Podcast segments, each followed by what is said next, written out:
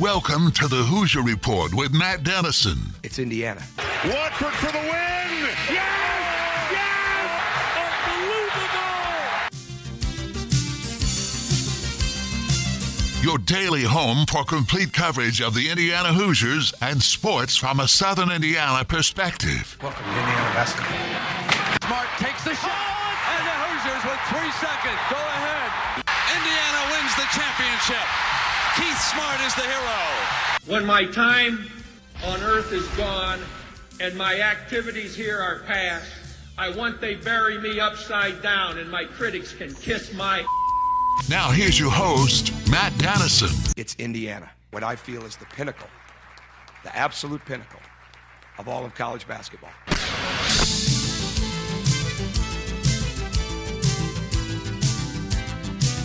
Welcome in. We've made it to Friday, and IU last night with a big win over Maryland, 74 64. Xavier Johnson, really the story of the game for the Hoosiers, a player that has been up and down and frustrated fans many, many times. Last night he came through in a big way with a great shooting game and just did a lot to help Indiana to that must win game last night to, I think, keep their NCAA tournament hopes alive as they wind down the regular season Big Ten schedule that's ahead. We'll uh, talk more about that and a busy show here in this hour. We've got a very busy weekend. We'll be out at Jeffersonville tonight for the Castle Jeffersonville game. It's the regular season finale for the Red Devils. Boys basketball, for the most part, in our area wraps up tonight. There may be uh, just one or two games on Saturday, but most everything wraps up on Friday, which gives teams a little rest before sectionals get underway Tuesday or Friday, depending on the draw of each of our local teams next week. And then, of course, maybe the highlight of the weekend is Silver Creek girls headed back to the 3A state championship game. They've got a very tough opponent in South Bend, Washington, and Coach Shane's going to join us here in just a moment talk about his Dragons and to talk about the challenge that's ahead and this fun postseason run once again this season representing Silver Creek High School. Let's take a look at the show lineup for today, a service of Honey Baked Ham in New Albany. Segment one, as I mentioned, Coach Shane is going to join us by phone here in just a few minutes. And then later in the show, Dylan Wallace of the Seymour Tribune, he's the sports editor there. He'll be with us to recap all the details from last night's IU win over Maryland, Xavier Johnson, NCAA tournament bubble. There's so many reasons why it was a big game for the Hoosiers last night, and we'll cover that coming up here in segment two. And then later in the show, Fridays, as always, when Kyle Neddenrip of the Indianapolis Star stops by, we'll take a look at all of the girls' state championship games scheduled for Gainbridge Fieldhouse on Saturday, and uh, we'll recap the boys' season. It's hard to believe that the girls' state championships are here and the boys' regular seasons – are closing. Uh, it has been a fast, fast year, and Kyle will join us to recap everything a little bit later in the hour today. That's the show lineup, a service of Honey Baked Ham in New Albany. Don't forget to check out their dinner package deals, which are being offered.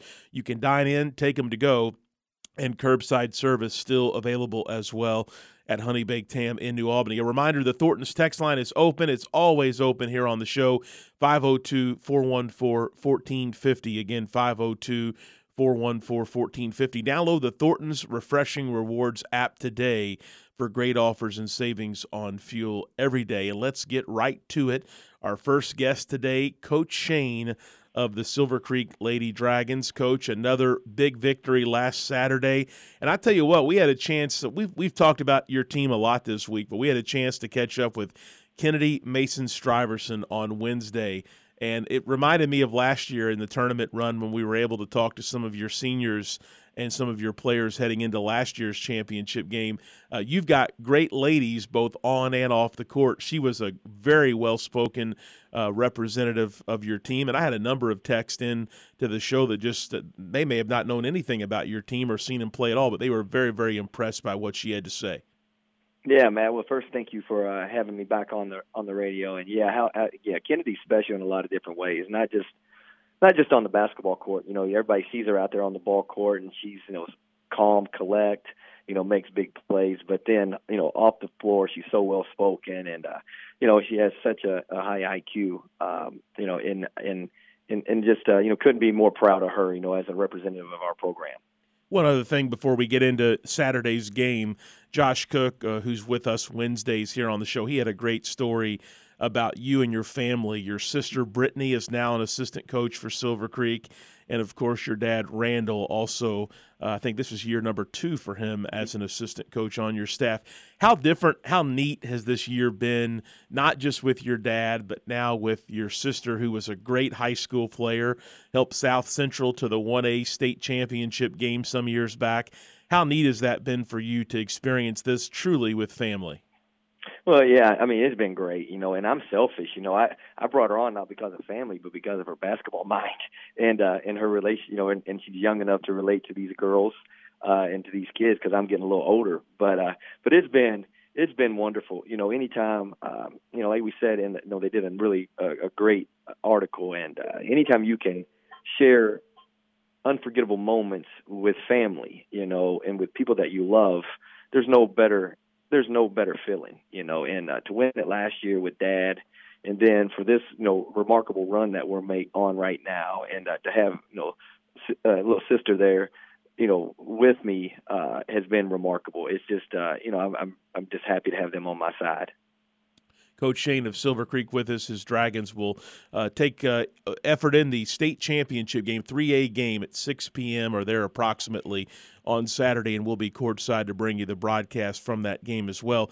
Let's talk about the game on Saturday. Obviously, you guys have had a great run to get back to a state championship that in itself is a big accomplishment. But now you're going to face your toughest competition of the season in number one ranked South Bend, Washington, who comes into the game 26 and three, and they've just got loads of Division One talent. There's going to be a lot of girls on that uh, South Bend, Washington roster that already are committed to play Division One women's basketball at a very high level. Yeah, yeah, it's going to be. You know, there's going to be a lot of talent on that basketball floor. Uh, you know Saturday at 6:07, and uh, you know they're they're they're really good. Um, you know, but but you got to be good. I mean, you're you know you don't. I don't know of any team that's made it to the state championship and they played they played a, a pushovers. You know, uh, you make it that far, you you have to be doing something right, and you have to have talent. Uh, honestly, you really got to have some skilled players, and and they do. You know, they got the sisters, uh, Mia Reynolds, uh, Maya Reynolds, and then uh, Kira Reynolds. You know, that the kind of frontliners that you hear a lot about. But they also have uh, Rashonda Jones, you know, a Purdue commit that uh, is, is really, really good. You know, she's really good in a lot of different aspects of the game. So, yeah, they're, they're going to, you know, they got a lot of talent on that floor. Um, you know, we're, we're hoping that the fact that you know our our team chemistry is huge for us. You know, our togetherness is huge for us, and uh, that's kind of that's kind of our strength is is we're we're more of uh, the pack. You know, not, not necessarily the wolf, but our strength is in our pack. Coach, uh, we talked about this earlier in the in the season, but you have really prepared for a game like this in the state championship by the schedule you played in the regular season. And right now, we've had a really good girls scene locally. The Mid Southern Conference has been tough this year and in recent seasons. So some of the normal teams on the schedule have offered you challenges, but uh, you took matters into your own hands the last few years. You've traveled far and wide to play the best in Indiana and sometime even beyond the state's borders. Uh, those experiences and that travel, when you get this deep into the postseason and you're preparing for a, a finale game, that's got to play in your favor. Oh yeah, and that's why we do those things, man. I mean, honestly, whenever we look at our schedule, our conference is so good. I mean, our conference is tough. Um, you know, night in and night out. I mean, we already, you know, that's eight games that you have that are going to play against really good teams, and and also teams that know you so well, you know, and they they take things away from you. But but then but that's how I tell the girls. I said that's why we went to Bowling Green. You know, we went to Bowling Green or down to Owensboro and played Bowling Green, and then had to get up that next morning at 11 and be and play again at you know Southern Indiana against Evansville North, a very good basketball team. You know, at, at 11 we played Central High School, we played Columbus East, Bedford. You know, and we do that just like what you you had said. We do that to prepare our kids so we can honestly walk into a situation and say, hey, look, we've we've been in this situation before you know, our season. You know, we put you in situation. Everything that we do is purposeful, and that's kind of you know the girls preach that too. That everything we do is purposeful. There's nothing that we do uh, that isn't thought out, you know, and there isn't a game plan for it. You know, there's a reason that we we want to go and play Columbus. There's a reason we scheduled Columbus East this year, you know, and was able to go play them for their length, for their athletic ability, you know, their size. Uh, Bedford, you know, it's Bedford. I mean, it's you know, there you're you're playing against a blue chip program who, uh, you know, they're so good at what they do. Uh, Central so athletic. You know, Bowling Green. Bowling Green had three D one kids. You know, they had six foot two kid, a six foot one kid. You know, so and, and then we do that in the hopes that you know somewhere along the line, somewhere along the season, that we can fall back on that experience. Scott Shane, head coach of the Silver Creek girls. They'll play in a state championship game on Saturday evening, joining us right now. Coach, uh, back to the game Saturday. Yeah. Give us some keys to the game if Silver Creek's going to defend this title and bring another state championship back to Southern Indiana. Yeah, we can't turn the ball over. You know, they they get after you. They they really run and jump you and press you and get after you. And you know, and we can't we can't give them points. You know, uh, uh, we, we got to make sure that we're not, you know, we got to cut our turnovers. And we, we typically don't turn the ball over. Knock on wood. You know, we're typically pretty good in that department. But I don't know if we've seen, you know, they're they're athletic and they're long. You know, so we're going to have to be really careful with the basketball. That's number one. Uh, number two is rebounding. You know, they average 16 offensive rebounds a game. Um, they average 38 rebounds a game. I mean, then in comparison, we average 27. You know, and we're not a bad rebounding team. Um, so that's going to be huge. I mean, we we got to stay close with them on uh, on the boards. I even had a T-shirt made that said I stole it from Pat Riley. No rings, no or no no rebounds, no rings. You know, we have to make sure. Hey, we have to make sure that we're battling, and then we got to make shots. I mean, I think uh, you know last year in the state final game, I think that's exactly what it came down to was you had two teams that were evenly matched. And then, uh, you know, we were able to knock down some big shots. You know, uh, come come through with a couple threes and a couple steals. Um, so we're going to, you know, got to take care of the ball, got to rebound, and then we just we got to make shots. You know, pretty easy. Doesn't sound too hard. Coach, Coach Shane is with us. Coach, uh, to go through this postseason ride once again, I know you've had tremendous support from Sellersburg and really Southern Indiana, but as a coach, how easier is this thing the second time around? Or is it easier? Maybe it's not but you've got senior leadership you've got coaches that have been there some of these new deals when you when you have practices and you have special opportunities and everybody's tugging on you to come here or there and you're scouting getting ready for these high level opponents. I guess is it easier the second time around or is there always pressure and is it always a challenge it's always pressure and always a challenge. I think you know, the only easy thing about it is, again, you've been in it once. You know, we went through it last year, so you kind of have an idea of of kind of the the format of things. You know, you understand that people are going to feed you. And uh, you know, I, I told our girls, "Hey, you keep winning, you keep eating. That's the number one thing if you want to eat. Because I got big hungries on my team; they like to eat. Uh, keep winning, you keep eating. You know, but uh, but it's awesome. You know, um, it's awesome. The community. I mean, you know, the coaches reaching out, congratu- you know, congratulating us. Uh, you know, uh, it's it's it's been great. But I think the most important thing is just understanding it a little bit. You know, understanding kind of what is, uh, you know, what what's going to happen. Uh, you know, the the TV timeouts. You know, I think are huge when you get to the. And I you know, and I'm fortunate that Coach Hoffman, you know, Brandon and I sat down and talked last year uh, prior to it, and uh, he said, "Man, the biggest thing, Scott, is the TV timeouts." He's like, you know, you don't real, realize how long those suckers are, and uh, and that helped me when I went in. Uh, also, uh, it uh, you know it, it helps us for this year. You know, understanding that, you know, just just the whole format of things. Absolutely. Scott Shane, my guest coach, we, we wish you the very best. We look forward to being courtside with you uh, to broadcast the game on Saturday evening. Always a fun environment. And to see you guys have the success you did last year and replicate it again this year has just been really awesome for girls basketball in our area. So again, best of luck. And uh, when we talk next, it'll be at Gainbridge Fieldhouse in Indianapolis. Exciting stuff.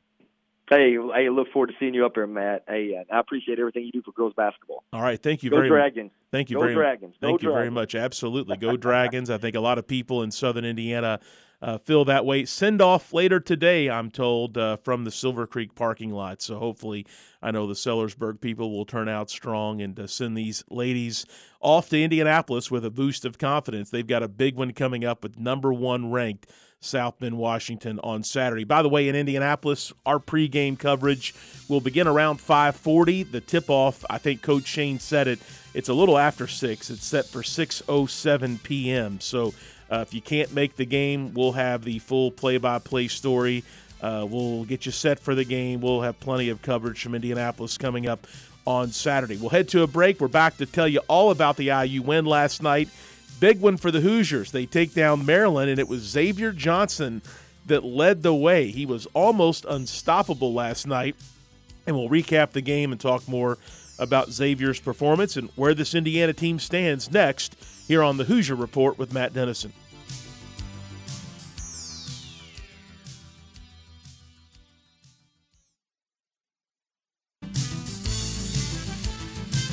Back on the Hoosier Report with Matt Dennison. Join Matt daily at 11 a.m. for complete coverage of the Indiana Hoosiers and sports from a Southern Indiana perspective. I'll handle this the way I want to handle it now that I'm here. You it up to begin with. Now just sit there or leave. I don't give a what you do.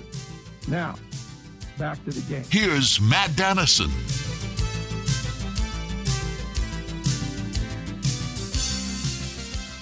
And we're back here on this Friday program. Dylan Wallace, sports editor of the Seymour Tribune, is my guest. Dylan is always with us Fridays to talk IU basketball, and sometimes we get into some other stuff. But uh, Dylan, big win for IU last night with their backs against the wall. And who would have thought that Xavier Johnson would lead the way for this Indiana team in a big way?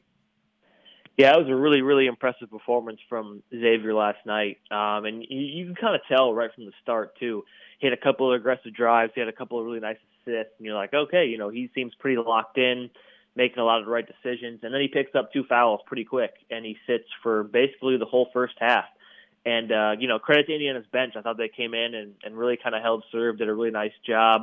Um, they obviously had a little bit of a of a falter at toward the end, of like the last four minutes of the first half, but uh, they did they did what they had to do. And then Xavier plays the entire second half doesn't miss a shot from the field. He's three of three from the three point line, which was um, I that's probably the biggest shock is is just the three pointer he was able to knock down, and they look. I mean, as, as funky as his motion is, I mean, they look kind of okay. It looked like they had a little bit more kind of air under them than they usually do. Um, so, so that was kind of nice to see. Uh, and he just he just played really well. Um, you know, I, I think he didn't really have any kind of egregious turnovers, and he just really played smart and he played aggressive and he was exactly what Indiana needed. You know, him and Race Thompson, who just had like a, the quietest 19 points I think I've ever seen. Um, they they were just stellar, and they and you know when Indiana kind of has been playing well, those two have been potentially the two best or most important players on the floor. So uh, really really big, especially with you know Trey Galloway and Rob Phinisee still out. You know, kind of the secondary ball handlers. You know, it, the load of him is to run the team is basically all on him. So um, he he did awesome. He was he was awesome to watch last night. Um, you know, he had the he had the big big dunk that brought the house down. Um, so I mean, a really good performance from him, and one Indiana really needed because you know uh, up until the suspension he was playing well, but then after that Northwestern game, you know he's really struggled the last three games or so. So it was good to see him get back on track, and uh, Indiana needed that win no matter how how it went down, you know, I don't I don't care if it was a buzzer beater at the end or whatever. They just needed to get a win last night, and uh, X kind of led them to victory. So it was really nice to see. And I don't want uh, Dylan, uh, Dylan. I don't want Race Thompson to go unnoticed. He had a, I thought, just a very solid game last night. 19 points and nine rebounds. So just one rebound away from a double double. He's been very good, very consistent for Indiana uh, most of these games as well it, they just have a really nice luxury because with if teams want to double Trayce right away, which Maryland was doing last night, and I can just say, okay, you don't want to double him, we'll, we'll post up Race Thompson, who will probably be matched up against a smaller forward on the other team. You know, there's not a lot of times where Race Thompson is, you know, back to the basket against a guy that's a lot bigger than him. You know, he usually has a favorable matchup, and Indiana has exploited that from t- at times this season, and uh, they were able to do that last night and uh, Race was able to make the most of it. And uh, he's been doing that a lot this year. He's just been really, really solid. Um, and, and I think you know a lot of the passes that the guys made to him for easy buckets were really good too. Um, he's he's just everywhere. You know, he he almost had a double double. I think he only had nine rebounds, but he's cleaning up the glass. He's doing everything. He's defending well. I mean, he's just he's just everywhere for this team. And um, you know, I, I think he's probably the most important player on the roster, just just in terms of what he does on both ends of the floor and how he connects everything. Um, but yeah, he he was great last night as well. And uh, you know, before Xavier kind of had those last couple points, the last threes he made, um, I looked up at the the score and I was like, oh, Race Thompson is 19. He, he leads Indiana. Like I didn't even really realize that. And that's just kind of what he does. You know, he goes under the radar and just continues to have stellar performance after stellar performance. So uh, he he's been awesome, and uh, those two have to continue to keep it up. And if Trayce can get going a little bit too, you know, if they have that three-headed monster on their game, game in and game out, they're going to be tough to beat, and that's just a fact. All right, Dylan Wallace is joining me to talk about IU's win last night over Maryland. There's other things to get to from last night, but where does this win Dylan, put IU as far as the NCAA tournament is concerned? You know, I think it keeps them about where they were heading into it. Um, obviously, the, the if you got a loss there, that was going to be the catastrophic result. You know, you definitely would have dropped out of the tournament. Um, I think heading into last night, basically everyone still had Indiana in it, but they were more toward kind of that last four in, last four by kind of category. And uh, after beating Maryland last night, I think they're still in at that same spot. You know, it doesn't really move the needle a whole lot. It just doesn't drop you off, which was the big thing. You know, you just needed to get the win, kind of stay where you are. So I think they're still around that last four, and they're still really close to the bubble, if not a little bit ahead of it. So um, they still got a lot of work to do. You know, you can't you can't go lose on the road to Minnesota. You really need to win that home game against Rutgers. So I mean, about everything that we've been saying still holds true. You know, you got to win these two. You got to win two of the next three games to close out this regular season um, to kind of st- keep your your hopes alive. And then if they do that, they might be in good shape or they might need to win one game in the Big Ten tournament. You know, it kind of depends how other teams are performing around the bubble as well. So, going to be a lot of moving pieces, but uh, they took care of business in terms of kind of their resume, and, and I think they're still around that last four in spot.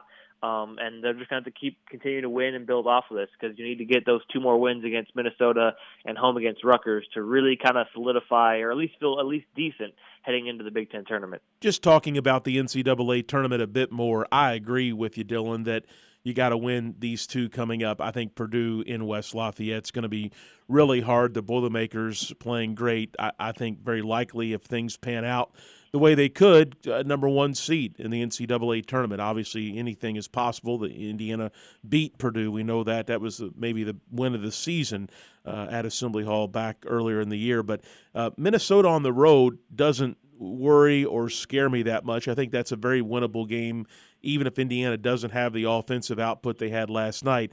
But the more and more I watch of Rutgers and have followed them closely here the last week or so, uh, I think they're a very dangerous opponent for IU, even at Assembly Hall in Bloomington.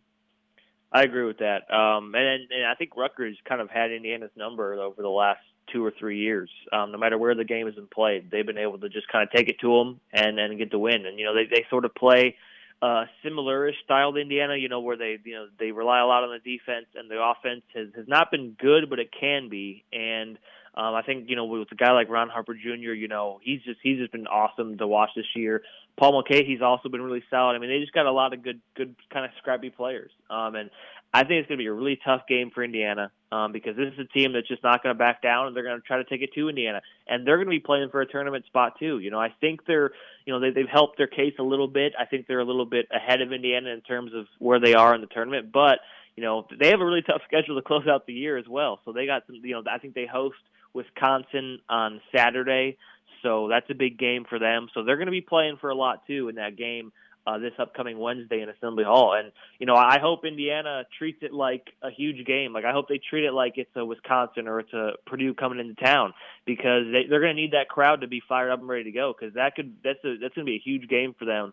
Um, if if they obviously you know they need to win at Minnesota too, and you know Minnesota just just only lost by one at home to Wisconsin, so you know they they, they can show some things. Uh, they can they can be difficult, I guess, at times. And uh, you know, Johnny Davis fouled out down the stretch there, so that might have contributed to some of the how close it was at the end. But um, you know, you got to take care of business at the barn, and then I hope you know I hope it's a big game atmosphere for that Rutgers game because you're right. I mean, this team is uh is definitely scary to face at this time. I mean, they they've been able to take it to a lot of Big Ten teams. You know, we all know the kind of their record. They're you know they've beaten like all top five Big Ten teams this year at some point. So uh, they're really scrappy and they're going to be playing for a lot. They're going to be playing for just as much as Indiana probably will be playing for. So that's going to be a huge game. Uh, I'm excited. I hope the environment's awesome for it because it could be really exciting and, and fun to watch.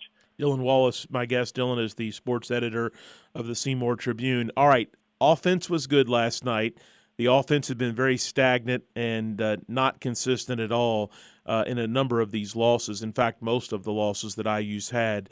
Uh, will there be obviously there was improvement last night? Will there be some consistency come out of this?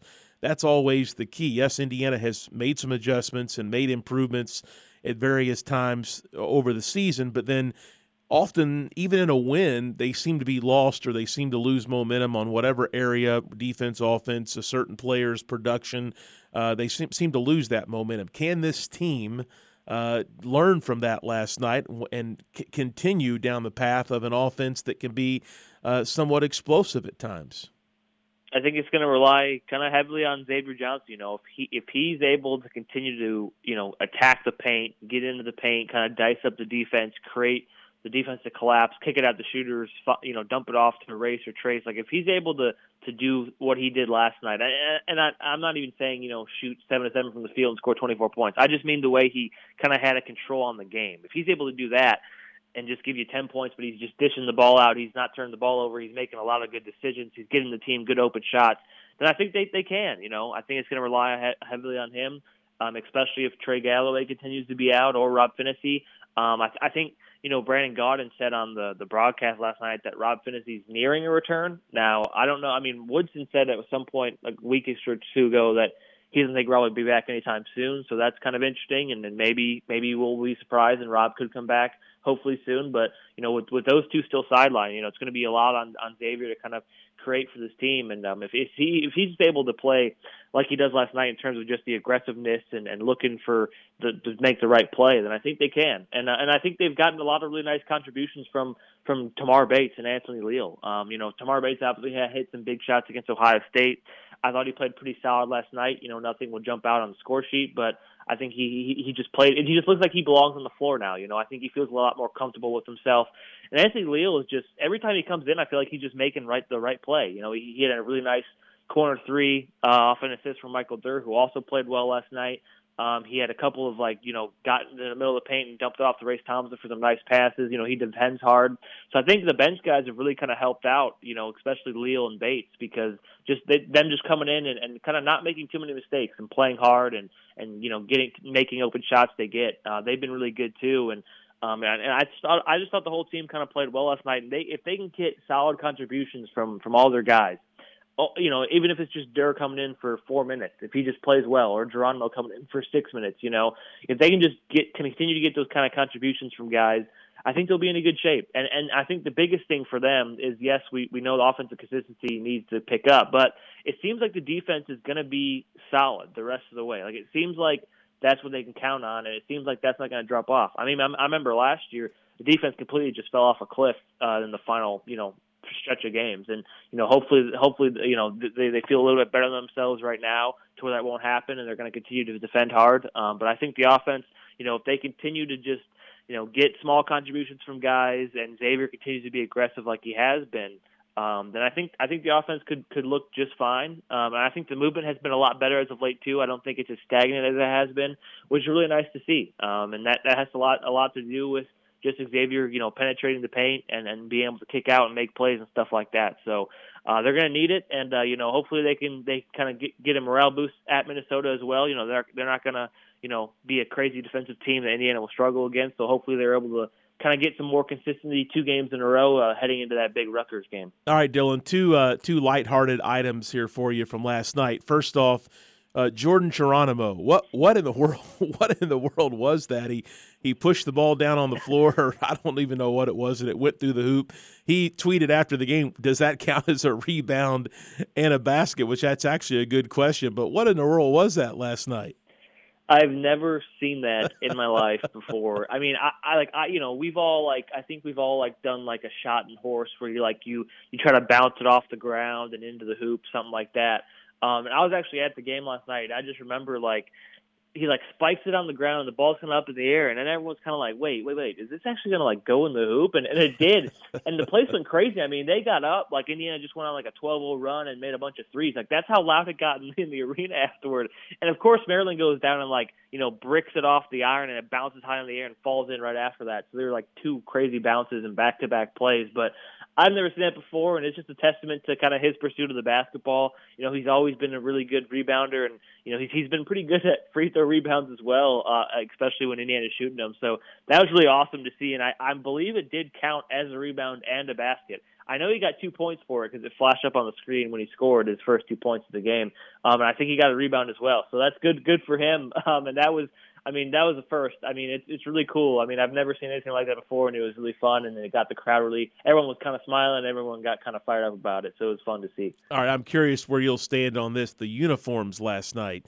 Um, I understand that we're in an age where uh, that's maybe a recruiting tool to have some different versions of their of your uniform, and you know maybe to honor a certain um, you know, just have a certain uniform that represents something. I get all that. When the game first came on last night, I thought, what's going on here? It, it looked like a, a little bit of a gray hue on the side of the pants, a lot like Ohio State on on TV last night. So I wasn't a fan. I, I like their traditional uniforms. I understand our world's changing. I understand that uh, kids and recruits want to see different versions of uniforms, and that's kind of a popular thing that has really gained some traction in college basketball in recent recent years. But I'm curious your thoughts on the uniforms last night. Yeah, I thought they were all right. Um, I didn't like how they had some of like the the design on the Indiana across the chest. Um, I didn't mind it down the side of the jersey. I thought it looked fine, but I didn't like how it was kind of like in the background of the Indiana that was across their chest in the front of the jersey. That looked a little uh, weird to me, and it, you know, you kind of like, well, what's that? But I mean, yeah, I mean, they just did it, you know, in terms of kind of just Black History Month. I think I think a lot of teams have done that. Uh, have, have had kind of you know different designs on their jerseys uh, throughout this month as well. But uh, I think that's probably the only time they're going to wear them, and they'll go back to uh, you know they'll go back to the normal red uh, on the road uh, at Minnesota, and then probably just the normal white at home uh, against Rutgers. But yeah, I mean I, I think those are all right, but the, yeah, the the design behind the Indiana across the chest kind of caught me off guard a bit um, because usually you don't really see kind of that messed with uh, very much. And I feel like you know you're right. A lot of a lot of schools do like to have these kind of cool alternate jerseys or whatnot. Um, but Indiana has always been one that hasn't really kind of gone to that very much. I think they've kept it pretty traditional. I mean, they have a couple of times here or there where they'll where they'll have like that one-off time where they'll wear something special. But I mean, there's a lot of teams who like kind of switch it up pretty pretty frequently throughout the season in terms of these alternate kind of jerseys. But I feel like Indiana does a pretty nice job of keeping it kind of traditional with just their you know their cream and crimson, you know white white on the road and red red at, or white at home, red on the road. So uh, I don't think we'll kind of see these jerseys again, but I mean you never know. I mean I remember a couple like maybe it was like 2014 the women's team wore like pink jerseys for breast cancer awareness month and they won and it, and they were like on a losing streak which obviously the men's team just was and they ended up wearing like the pink jerseys like for the rest of the year even in the Big Ten tournament um to it's like a good luck charm and it was kind of a cool story.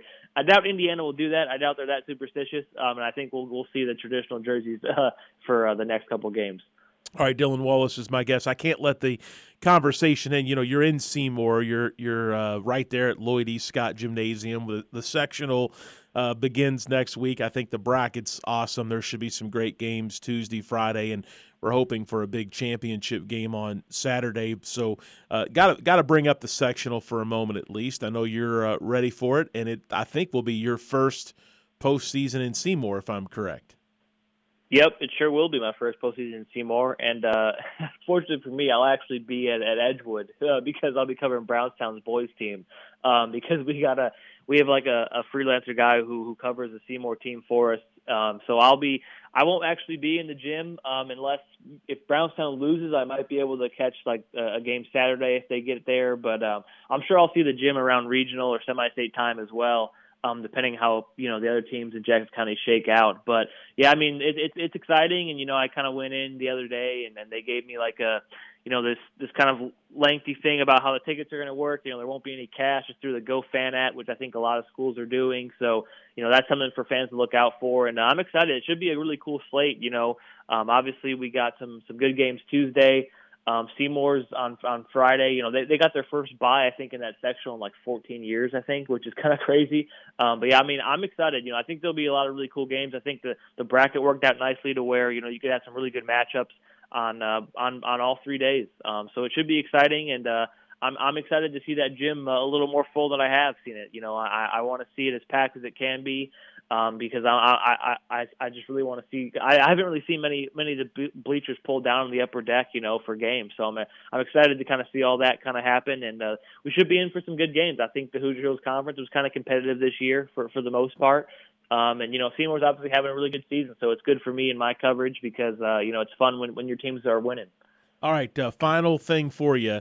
I'm glad you mentioned tickets because I had a text on the uh, Thornton's text line uh, for Dylan Wallace. It says several New Albany fans, including my season ticket group, will not be attending the Seymour venue for the upcoming tournament due to the digital ticketing and added service added service charge.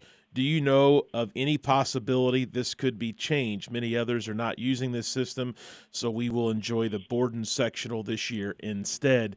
I've had a lot of questions from some of the old time fans, and uh, this area, especially New Albany, you've got season ticket holders that have been doing this year in and year out.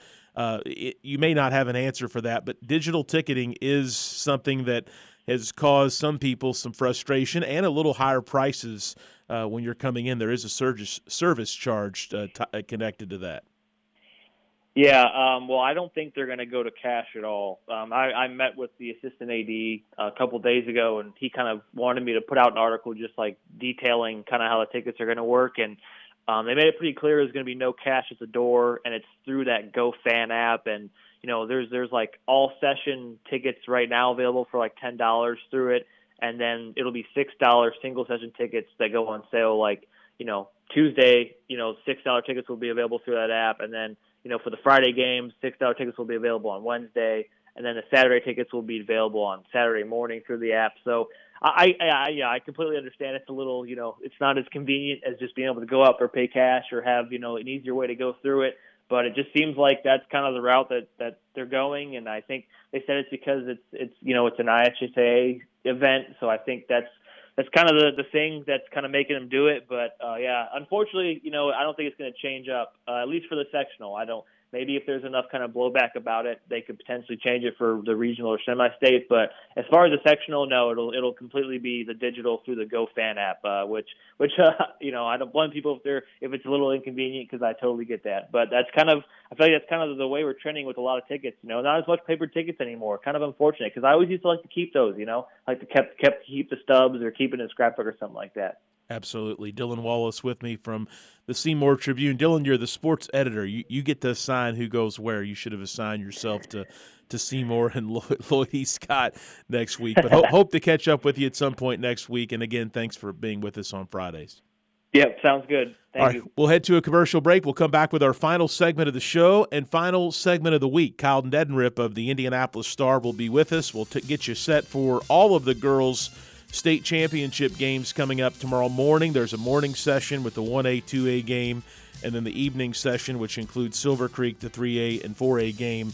Uh, from Gainbridge Fieldhouse on Saturday. We'll talk boys basketball, get you ready for the sectionals there, get Kyle's read across the state on that, and much more. This is the Hoosier Report with Matt Dennison.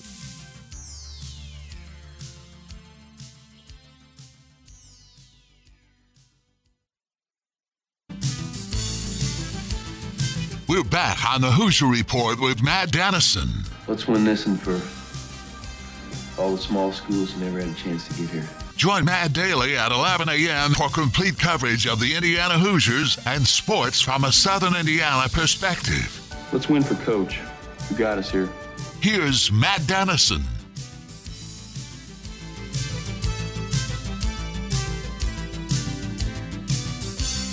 Back with our final segment. Kyle Neddenriep of the Indianapolis Star is my guest. And Kyle, a lot of discussion this week about the girls' state finals on Saturday. Silver Creek is our local participant. They have made their way through the bracket and will take on a very good South Bend, Washington team uh, to start the evening session from Gainbridge Fieldhouse.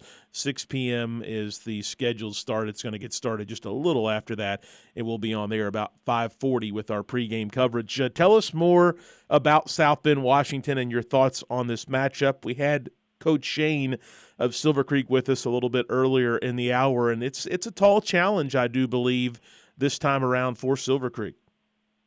Yeah, I think this is a South Bend Washington team that you could say, you know, if you if you put a uh, you know a, a bracket together of teams who are all in the state finals, or, or put them in a situation where you're sort of like a tournament champion situation, I think they could potentially win it. You know, and I, you know, they're a you know the the uh, you know they got notoriety back when Skylar Diggins was playing, obviously, and they were a 4A program back then. So, uh, you know, they've had success you know, going back years, and I know uh, Coach Reynolds there uh, obviously has a really good group of players, Division One uh, players, kind of up and down the roster. So, you know, that's going to be a tall challenge. I think they're a team that you know they could, you know, they they are probably the favorite. I would say, you know, going into it, they're, um, uh, you know, even though they're playing a really good Silver Creek team that's got a, you know, a, a um, you know history, I guess, of making the, the state finals. You know, it's it's, it's going to be a tall task. So, you know, just a really good team, and and you know, obviously when you got that type of talent, uh, Rashunda Jones, who's going to Purdue, is one of their star players. You know, they've got a, you know, several players who can who can get the job done. So it'll be a tall task, uh, you know, for Silver Creek tomorrow night. Kyle, let's go through the other games as well in the one A game to one A game Tecumseh, uh, who I got to see uh, the second half of their game in the semi-state last week down here at Jeff. Uh, they will take on Lafayette Central Catholic Forest Park. The Southern Indiana side of things in the 2A game, they'll take on Frankton. And then the 4A game after the Silver Creek South Bend Washington game, Franklin Community, the team that knocked out Bedford North Lawrence, they will take on Noblesville. Your, your, thoughts on the day? It's always a fun day to get out and see some basketball. You normally see a lot of great players, a lot of great coaches, and of course teams in any state finals situation. But your take on uh, what's scheduled for Saturday?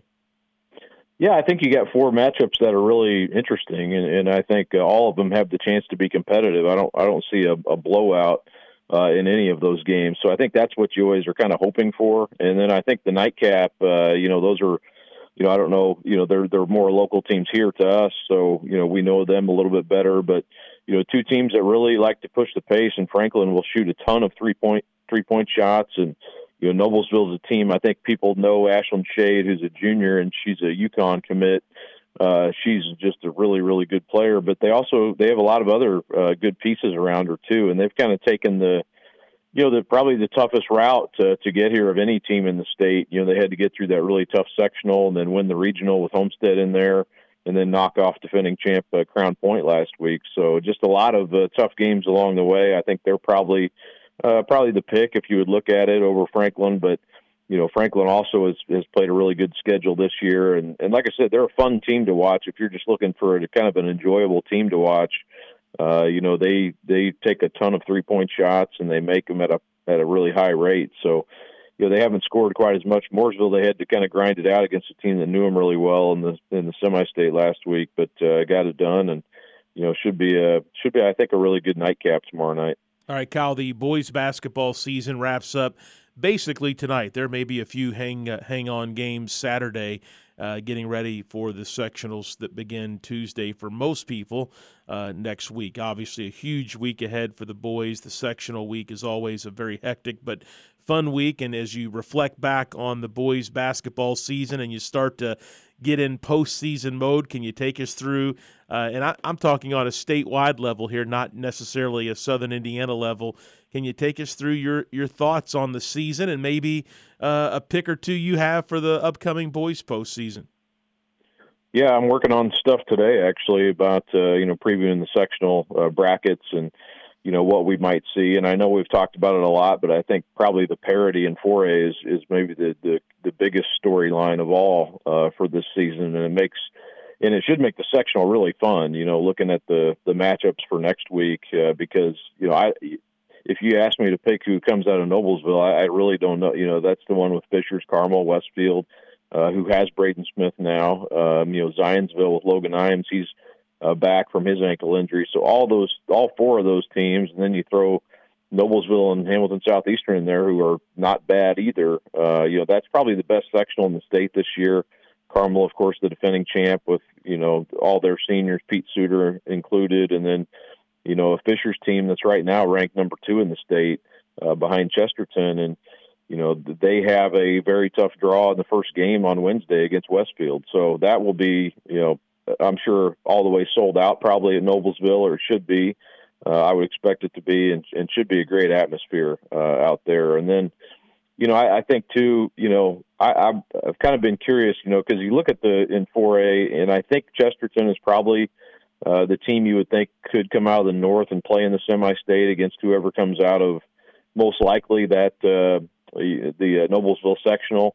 Uh, although I, there's a few Homestead will have to say in that, I think in the regional. But you know, can Chesterton get through uh, again? You know, that's going to be a really tough game or, or potentially tough game. You would assume they would play each other in that Portage sectional up there in the north. And then if they can get through that, it's a pretty good route, I think, for the winner of that game to get to the semi-state. So can they stay undefeated and, and get through there? Uh, that'll be a big question. And then, you know, for you guys down there, I think, you know, who comes out of the South um, in, in Seymour and, uh, you know, you think Floyd Central.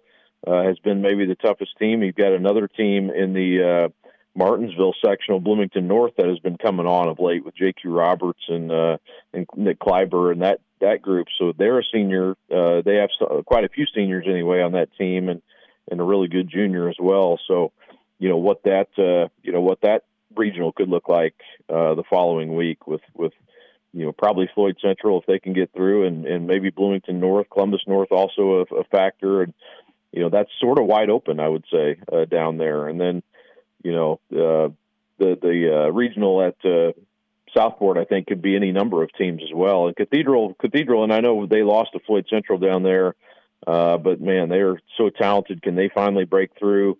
Uh, CJ Gunn is out for the opening game against Crispus Attucks. Uh, you know, so how will that affect that that sectional at North Central? Uh, that's always a fun one too. So there's just a lot of, I think, a lot of things to uh, you know to look forward to uh, in 4A, and just a lot of unknowns. I think every night there's probably going to be some teams that fall by the wayside that maybe you didn't expect to, and some teams advance that are are maybe somewhat surprising. I think that's you know there's it's sort of been that type of year. I would expect that to continue in the tournament. All right, uh, Kyle, you mentioned we're getting ready to close things out here, but you mentioned earlier in the segment the uh, South Bend Washington team maybe could win the old Tournament of Champions, which existed for just a season or two when they got the four class champions together and had a random draw, and then the winners played each other a Final Four and a championship game. I'm curious in our world today where everybody wants to win a championship, but also you, you want a champion of champions. If if that it, we have no idea, just uh, bringing this up on a whim here, but I, I, do wonder what the interest in that would be like in today's basketball world to get the four class champions together and play it out to a overall champion. I thought it was a neat concept. Uh, gave you another week of the season as well. Yeah, I, I think it might go over better now than it did back then because you know back then it was you know right after class basketball you know had started and you know, there was definitely some, you know, there, you know, as you know, a lot of people who weren't for that. Uh, so I think it's it sort of felt anticlimactic. I think, and, and at that time, it wasn't uh, viewed as very popular, and I think people kind of have that reflection of it even now. Uh, but I, I, I think, I think it'd be a fun idea. The only problem with that, I think, is you celebrate a championship and then you have to come back and play the next week. So you know that would be the negative against it. But you know, I'm all for it too. Anything that extends the season a little bit longer, I'll I'll uh, I'll, I'll be for that. Absolutely, Kyle Neddenriep with us here on this Friday. Kyle, thanks for the chat. We'll catch you next week. Thanks, Matt. That's going to wrap things up for this Friday edition of the program. Catch you tonight out at Jeffersonville. This is the Hoosier Report with Matt Dennison.